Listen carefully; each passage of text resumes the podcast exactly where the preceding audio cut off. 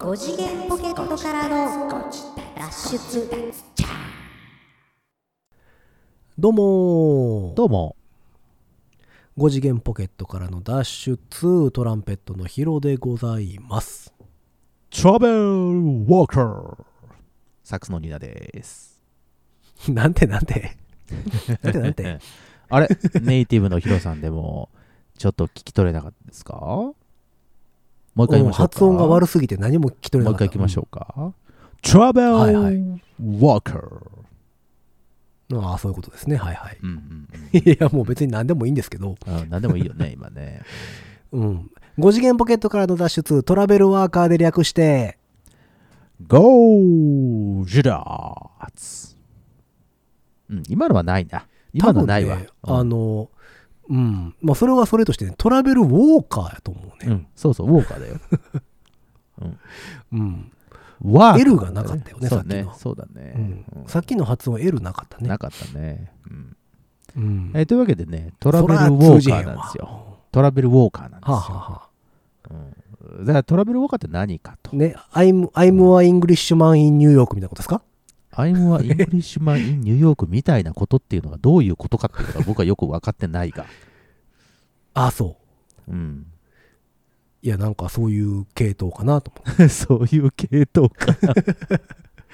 I'm a travel walker in 大阪みたいな。違う違う違う違うあのピンとくる人はピンときてると思うんですけど トラベルというね単語であの以前のはあその収録の中でねあの僕の、えっとキャリーバッグが、えっと壊れたぞっていう崩壊しました。ね。言うてたね。うん崩壊しましたって話をしたんですけど、うん。えっとあれから1ヶ月ぐらい経ってるんかな？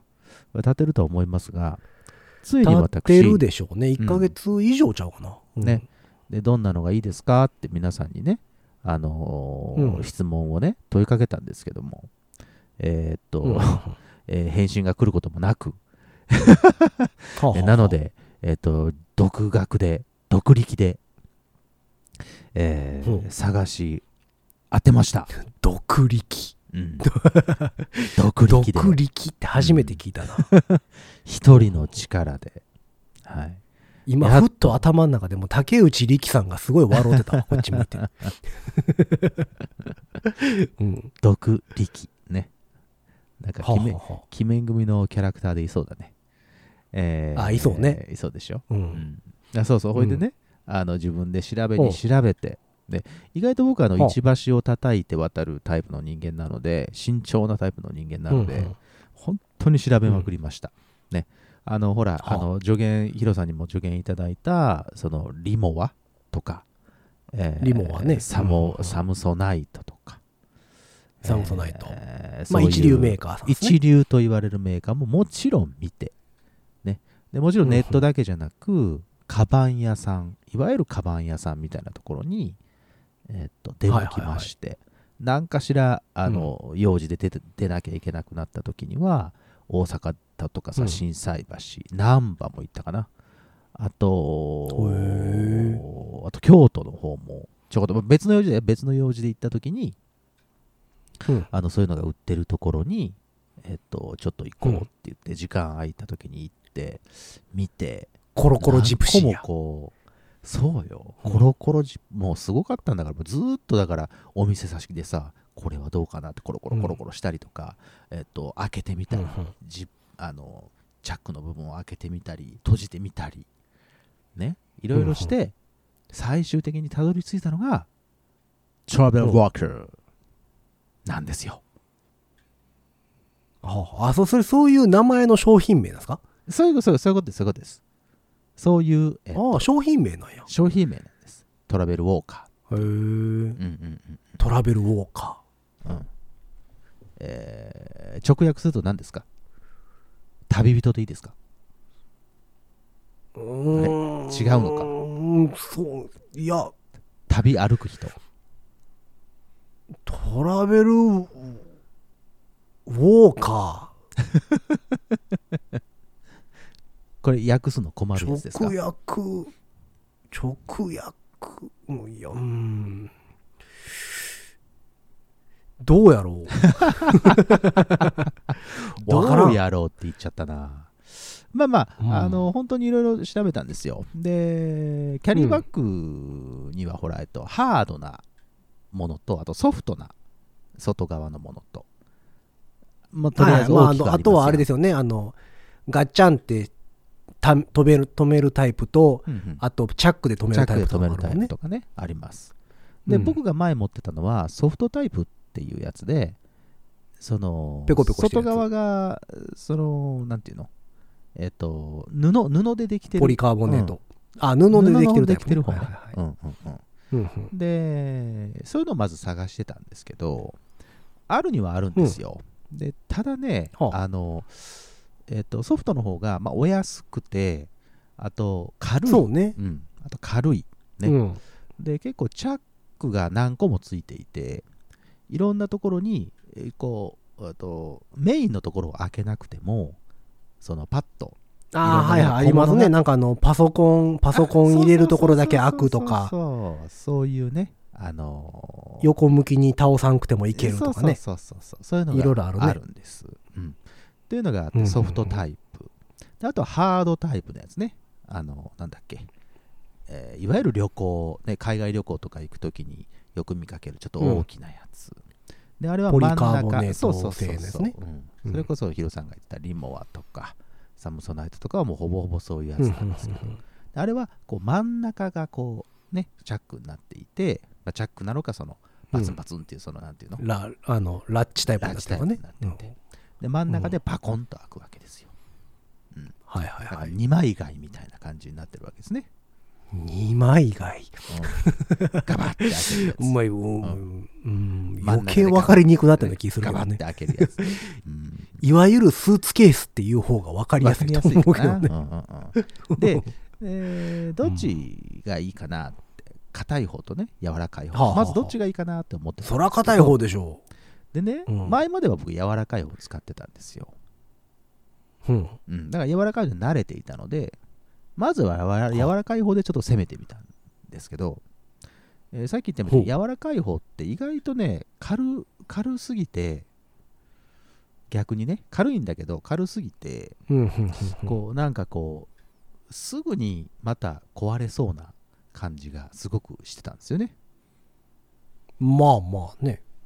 うん、堅牢さは少ないですもんねやっぱりね。堅牢さは少ないんですよそうなんですよ。で硬い方もちょっとこう、なんですかね、えっと調べ始めて。でただ、うん。えっと YouTube でねその何十年はかぐらいこう添乗員をやっている海外の旅行とかのね、えっと添乗員をやってる方が YouTube 上げてはってそのスーツケースの選び方みたいな、えそんな YouTube があったもんだからそれをピッと見たらですね、うんまあ、硬いのは硬いのでいいんですけどこう真ん中からガボッと開くと、でそうするとえっとね、開いた時にそのスペースがもうめちゃくちゃいりますよと。まあ倍開いた状ね。態、そういうことそういうことです。うん。でえっとまあヒロさんも分かると思うんですけどあのーうん。僕らスタジオにさあのー行ったりすると、そんなに広くないスタジオとかもあるじゃないですかでしかもこう保温セクションが入ってたりするとあんまりスペースがなかったりするわけですよ、でそんなところでね、うん。こうガバッと、え2枚貝を開けるのも 2枚貝を開けるのもねちょっと忍びない。そんなとこで店広げんなやって言われるやつや。そうまあそういうことですよ。そういうことです。なので、えっ、と、そのフロントオープンっていうのがあるわけですね。その硬いのでも、硬い、えーとハードタイプのはいやつでも。はいはいあのー正面正面だけバコッとそう開けてねです、そうです、そうです、そうです。うんうんうんそれに僕は照準を合わせたわけですよ。へーその硬いやつでフロントオープンになるやつ。っていうので、うんうんこう検索をし始めたわけです。うんうんで、えーっと、それをずっと探してたわけですよ。うん。で、ついに、いろんなとこ行きましたよ。本当にいろんなとこ行きました。えーっと、難波のカバン屋さんに1時間ぐらいじーっといて、これじゃない、あれじゃないとやってみたりとか。あとヨドバシカメラに行ってですねヨドバシの上にも売ってるんですよああ売ってますねヨドバシね。そうそうそう。ありますね。でこういろいろこう試すすがめつし店員さんともちょっと仲良くなるぐらいしっかり話しこれはどうですか？あれはどうですか？でもヨドバシヨドバシやったらね僕ねコロコロやったらカメラコーナー行くんですよあカメラですか。うんうんあのねマンモスケースっていうねうんうんうん。ケースがあるのよ。強化プラスチックのうんうん。あのフライトケースなんですけど。それカメラ用なの？それがねうん。カメラ用まあスーツケースにも使えるんですけどうんうんうん。あのとある人はそれをね中のウレタン入れ替えて楽器用にしてる人がいます。ああなるほどね。でそのまんま飛行機に預けてもうんうんうん。全然大丈夫なぐらいの水泥とか全部大丈夫なへあえのマンモスケースっていうのうんうんがあってね。あ、うん。マンモスケースとあとペリペリカンケース。うんうん。ペリカンケースの方が有名かな。うんうん。それがあってそれめっちゃいいんですよ。めっちゃ高いですけど、へえあやっぱり高いでしょ？うん、でまあ高い。めっちゃ高い。もうもう一つ僕が懸念していたのはお値段帯がねうん。その、うん。ヒロさんが言ってたような有名どころのやつは大体まあ安くても3万以上してくるわけですよ。そうねうん。3万ぐらいからですね。でコロコロ言うたらね。本当高いやつだと本当に10万円クラスのやつとかもあったりして。でただリモアとかそんなもんですね。そうそうそう。で、うん。大きさはそんなにいらないんですよ。でいわゆるその SML、みたいな感じで大体ついてるんですけど、えっ、と、機内に持ち込めるサイズって S サイズと呼ばれる、高さが大体60センチないぐらい、50センチ。ああそうね。それぐらいのやつね。うん、で、幅が。国内線対応やつや。そうそうそうそう。40センチないぐらい。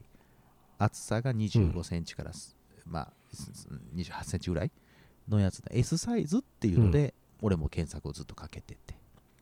ほいで、うん。もう本当にいろんなところ回って、それこそまあヨドバシカメラでね、えーそんなこともありつつ、うん。でただまあいいいいなと思うやつは大体こう、えー2万円ぐらいしたりとか、うんしてたんですけど、ついに私見つけまして、どこで見つけたかというと、皆さん大好き、あの歌が流れてきますね。うん。ドンドンドン、ドンキー、ドンキホーテです。ヨドバシカメラ。ですね。ん？ヨドバシカメラ？はい 違う違う違う。ああ聞いてなかった。でしょ。聞いといて、今の聞いといて。うんダメだよ。うんうんうんミュージシャンとしてそれは叱るよ。それはちゃんと聞いとかないと。メロディーラインをちゃんと。ごめんごめん聞いて聞いてなかったわ全然聞いてなかったぼーっとしてたぼーっとすんないだから。収録中だっつってうんうんうんドン・キホーテにですね、あったんですよ。はあちょうどいいサイズの。しかもフロントオープン。外がハードケース。ね。ハーハードになってるやつ。で、しかも色味がですね、あの、カーキ色です。あの、黒でもなく、へええっと、グレー、グレーとかでもなく、金、あと銀色とかでもなく、ちょうどね、うん。カーキ色のね、なんかその、えっと、まあ、知ってる人は知ってますけど、あの、えっと、ヒロさんの、えっと、今乗ってらっしゃるお車のような、僕のやつ緑ですまあ、緑っぽいやつ。うん。あれをもうちょっとこう僕深緑くすませたような、深緑ね。うん。まあ、カーキ色。えカーキってうん。カーキって茶色系ちゃいますの？ちょっとだから、ネズミ色っぽい感じの、あの、アーミー的な。茶色と茶色とグレーの間ぐらいなんでしょ茶色とグレーの間。まあまあ、そんな感じかな。カーキって言ったら。うん。うん。まあまあそんなやつ今度見せますからねちゃんとね、うん、もう別にどちらでもいいですけど。なんで？見てよ、うん、いやもうもうそれをねまあ購入見ろと言われたらそら。見ろよって言われなくてもそれ持っていきますから、うん、必ず視界に入るようにしてやるから。なえっと四四輪ですか？四輪えっとねコロコロ。ダブルキャスターって言われるあの一つのところに2個両側についてるやつです。キャスターは。あのーオレオみたいになってるやつ？ああそうそうそうそうオレオみたいになってるやつ、はいはいはいはい。うん。うんあれ4輪でえっとフロントオープンでであとね傾けなくてもちゃんと転がりやすい。転がってくれます。すごい転がってくれます。ほうほうほびっくりするぐらい転がってくれます。で真ん中をこう真ん中へに一つ、えっと、ジッパーがついててそれをこう広げるとこう少しだけ拡張してもうちょっと荷物入りますよっていうようなやつですね。ああ、マチ、マチ伸びるやつね。そうそうそうそうそうそう。ちょっとだけ膨らみますよってやつ、でお値段が9980円。ありがとうございます。へー。予算内。なるほど。うん。え、そもそも何入れてるんでしたっけ？譜面台とかでしたっけ、譜面台楽器のスタンド系あと楽譜とかちょっと重いもはので最近さちょっといろいろこう楽器を持ってあっち行ったりこっち行ったりしてたからなのか、私ちょっとだけ腰をちょっとやりましてね、最近。あらま。そうそうそう、でちょっと痛いんですよ。でそれもあっはてその重いうん。ものをあんまり背負わないようにしようと。であのじゃああれや、あの、スーパーとかでおばあちゃんが座れるコロコロにしたいんや。うんあそう。それす理想的だったんやけど。なんでやねん。椅子に、椅子に。なってんねん。なんで椅子になって座っとかな。うん。おばあちゃん座ってはるやん。す座ってんのよあれ意外と。あれ楽そうなんだよね、いいよねあれね、うん。そういう話じゃないんだよ。そういう話じゃないんだよ。あれ荷物そんなに入んないでしょあれ。でも上に、上には荷物乗せれますやん、あれ。そうなのよあれ。サックスとかの乗せやすいじゃん、逆にあれ。そうちょっとこう紐とかで縛っといたらさ、意外といけるかもしれないいけねえよ、いけないかえ、ら。いけそうやけどな、あれ。いけないから、うん。うん。あ、そう。そう。でほらあのヒロさんも言ってたみたいにあのー何？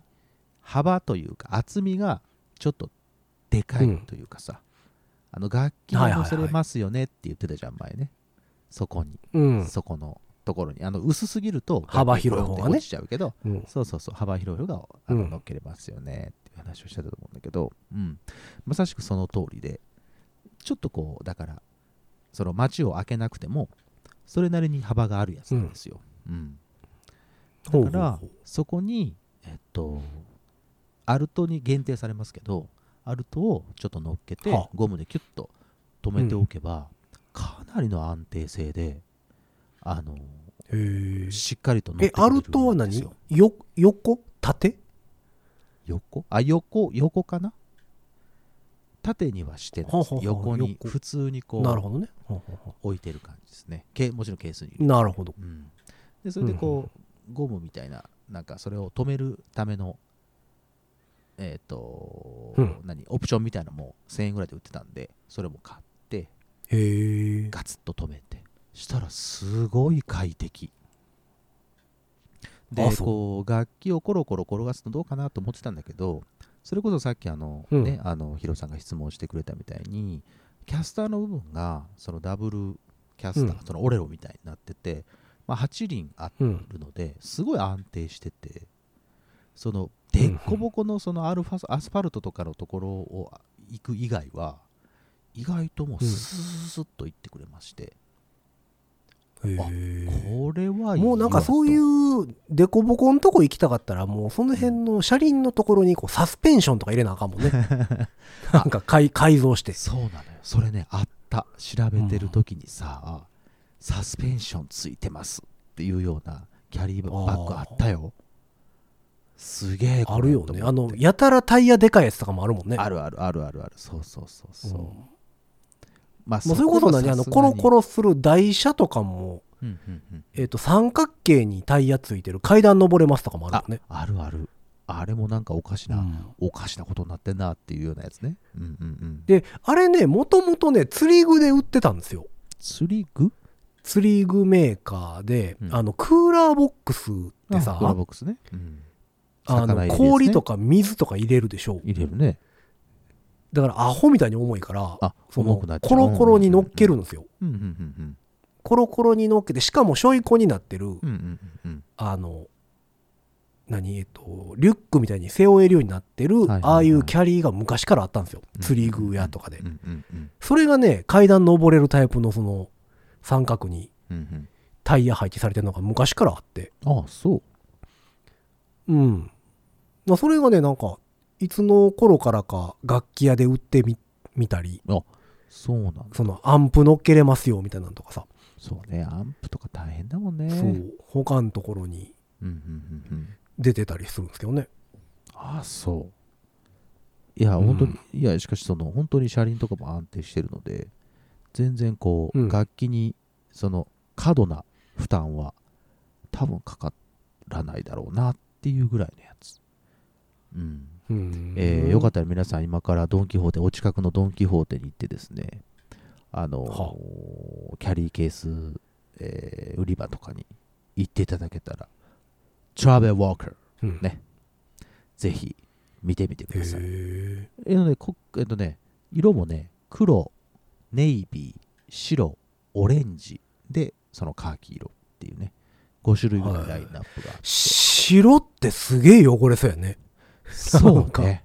そうなのよ。白もあのパッと見はすごいかっこよかったんだけど、うん。それこそその汚れるっていうことを考えたら、いやちょっとな。んか黒い線とかいっぱい入る線もんね。そうそうそうなんかこうぶつけたりとかねこす、ったりとかすると多分そんなあるやろな、白っていうかアイボリーって書いてあったかな。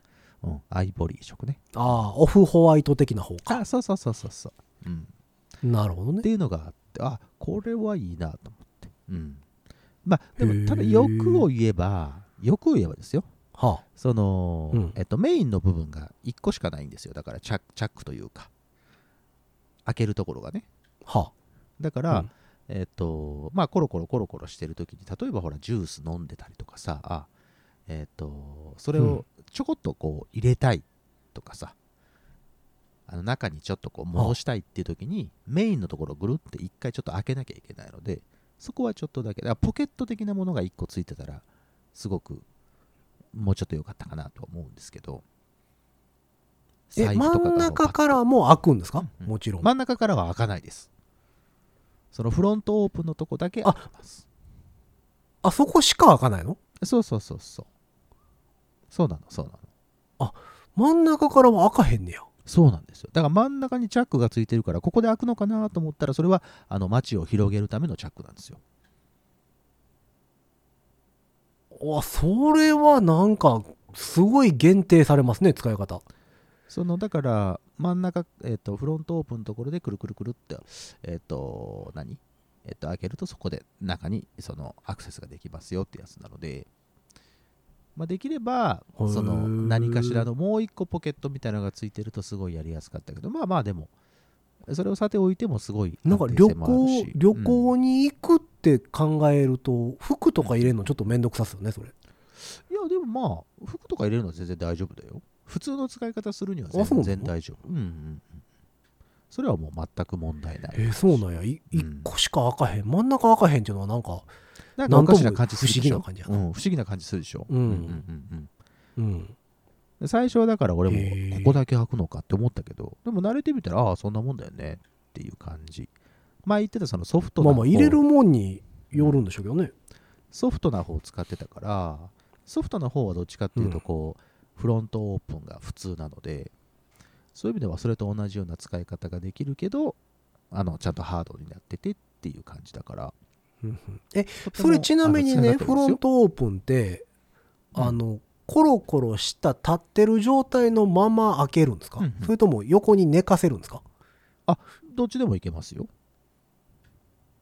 ほうほうほうほううん、いや、でもそれによってさ、えっ、と、うんうん。底面が変わりますやんか。底面。横に寝かして開けるんやったらさ、その、うん長い面、うんうんうん長い面が底になりますよ。長いそのコロコロの、あれが、コロコロのうん、その棒が刺さってる面、側側面、そうん。のコロコロしてる状態で見える側面がうん。底になりますよ。あの、倒して開けるから。でも立てたまんまコロコロしててさ、開けるってなると、うんそのキャリーのコロコロがついてる底の面が、うん。いわゆる底になりますよ。そうですねとなると、うん。えっ、と、入れる、物入れる方向が変わるでしょ？だって、どっちからでも開けれるけど。物を入れる方向？うん。だってこう、何？倒して開けるんやったらさ、うんうんうん。その、倒した時の底から積んでいきますやん。倒した時の底から積んでいく。ああそうね。そういうことだね、うんうんうん、でもそれをこう立てたらさ立、てたら？うんうんうんうん底が横に来るでしょ、そこが横にでそのまんまあ、そこが立つよねだから。立てたまんま、うん。うん。立てたまんま開けたらさ、うん。うん。ちょっと出しにくいですよ。あそれはあのバンドとかついてるうん。やん、だからその一番下に入れたやつはこう途中にこうバンドみたいなのがついてて、こうしっかりとこうなんあ、バンドはついてんの？あついてますもちろんもちろん。中にはね、うん、ほほほほほで俺がやってるのほはそのバックインバックみたいにして、そのうん。中にえっ、と一つうん。ちょっとしたバッグを入れてるんですよ、えーなんていうの？はえっと、リュックみたいなやつを。あだから別にこうそこで立ってる状態でこう蓋を開けたとしても、中身が全部バラバラバラバラとかいうことはないです。なるほどね。うんうんうんまあかなんかこう機材をが入れることを考えると、うんうん機材を入れることを考えるとなんかこうどっちをそこって考えて入れていくんがいいんかなと思ってさ。なんかこうあマイクとかさなんかこう転がりやすいものとかさ、うんうんうんそのまあ、そこそこ重いものとかをさはいはいはい。入れるときにどこをそこに考えて 順番で入れていくとなんかこう一番負担がないのかみないかたいなのが気になるそうね。から真ん中開かへんのって難しいなと思って。なるほどね、うん。うん、でまあ真ん中が開いたとしてもあそまあまあ結局だからコロコロしたら。コロコロしたらね重いものは下に行っちゃったりとかすることを考えれば。うん、まあそうそう真ん中が開くやつは基本的にそのコロコロした時の横の面がそこになるのでそうですね。はいはいそうですよね、ううんんだから間違って上の方に靴とか入れたら、はいはいはいああってな そのお弁当って出ちゃう酔ったみたいになるそうそうそうそう。お弁当寄るのはちょっと嫌だね、うん。そうそうそう。そうね。まあ、あの、もし、あの、皆様、あの、お時間があってですね、ドン・キホーテに寄ることがあればですね、あちょっと見ていただいて、トラベルウォーカーで、ね、あの、ちょっと見ていただくと、うん。ああ、俺が買ったのはこれなのかと、ニナさんが買ったのはこれなんだなって分かってくれるのかなと思いますが。うん。でも、本当に使い勝手、今はすごくいいです。だから、なんていうかな、背負ってたものを全部そっちに、こう、なんていうの、えっと、吐き出せたから、今はすごくなんでしょう肩が楽になりましたね。そういう意味では、なるほどね、うん、はあはっていうあのキャリーバッグを今買いましたので。でまあねあのー。まあ、そんなにねお高くないものなので、まあ、もしあの壊れてしまったりとかねまたしたとしてもまあ買い替えはすごく効くかなとは思っております、うん。なのでまたまあ、あとはタ耐久度がどれぐらいかですよね。そうそうそうそう、う。ん使っていって。はまたはい。まあうんこれでね5月今半ばだと思うのでまあ来年ぐらいまたその今こんな感じですよっていううんのがね、あのご報告ができたらなと思っております。まあ一番の懸念事項はやっぱりあの車輪の部分がねどうなるかっていうね、うん、キャスターの部分がやっぱ一番弱くなるから阪、ね大阪やったかな、大阪にねカバン専門のね修理工房があるんですよ。ああなんかそんなのもありましたね。それ調べてる時に出てきたねあのそういえば。スーツケースに非常に強いところでうんうんうんうん。なんかそれこそキャスター直してくれるとか。っうんうん。ていうの。を僕一回楽器ケース直してもらったことあるんですけど カバンの。これなんとかなりませんみたいな。うわこれですかみたいノウハウは持ってはるだろうね。な直してもらいましたけど。うん。そうだからなんかなんかね楽器ケースってすごい特殊でチャックの部分が、えっと、内側に折り込まれてたりするんだよね。その楽器入れるためのスポンジとかの中に入ってたりするから、そうね。その、スポンジとかを全部外さなあかんみたいなのがあって、中身をね、うん。そうそう。だからそれでなんかしてもらったことがありますけどね、一回。うんうんうん結構高ついたけどね。結局ね。うん。そんなかかんねや、みたいな。うん。まあもしまあそのねスーツケースとかやったらキャスターを変えてくれるだけやから。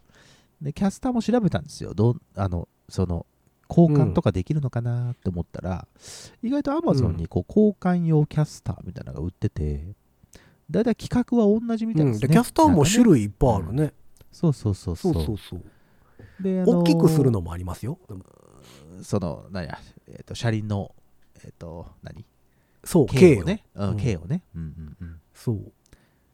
それでねその安定性をこう自分でカスタマイズもねちょっとできそうだからもし今のうん。やつが、順えーの今デフォルトでついてるやつが壊れたりしたらまたちょっと DIY しようかなっていう、うんそんなの。どうなんやろうね。楽しみにしており1万円ぐらいのやつやったらもう買い直す方がええような気もするけどね、でキャスターがね4つでね2000円ぐらいで売ってんのよ大体。だからまあそれを一回買ってなんかこうキュッてやってみるのもありかなとかちょっと思うけどね、ううん。なるほどね。なんかこう思い入れのあるスーツケースとかでさなんかうんもうアルミでできてる重たいけどもう20年使ってますねみたいなやつならさ絶対直せろけど。なんかこう難しいところよねそうそうそうそう。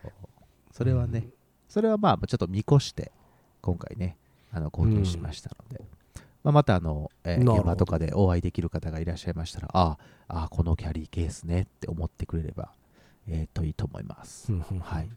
というわけで キャリーケース買いましたよの回でございました、ありがとうございました、はあはあはあ。うん。はあまあまあキャリーケースなんかもね本当にいろいろ種類あるので。本当ですよ。すごかったあのあですから。れですよね。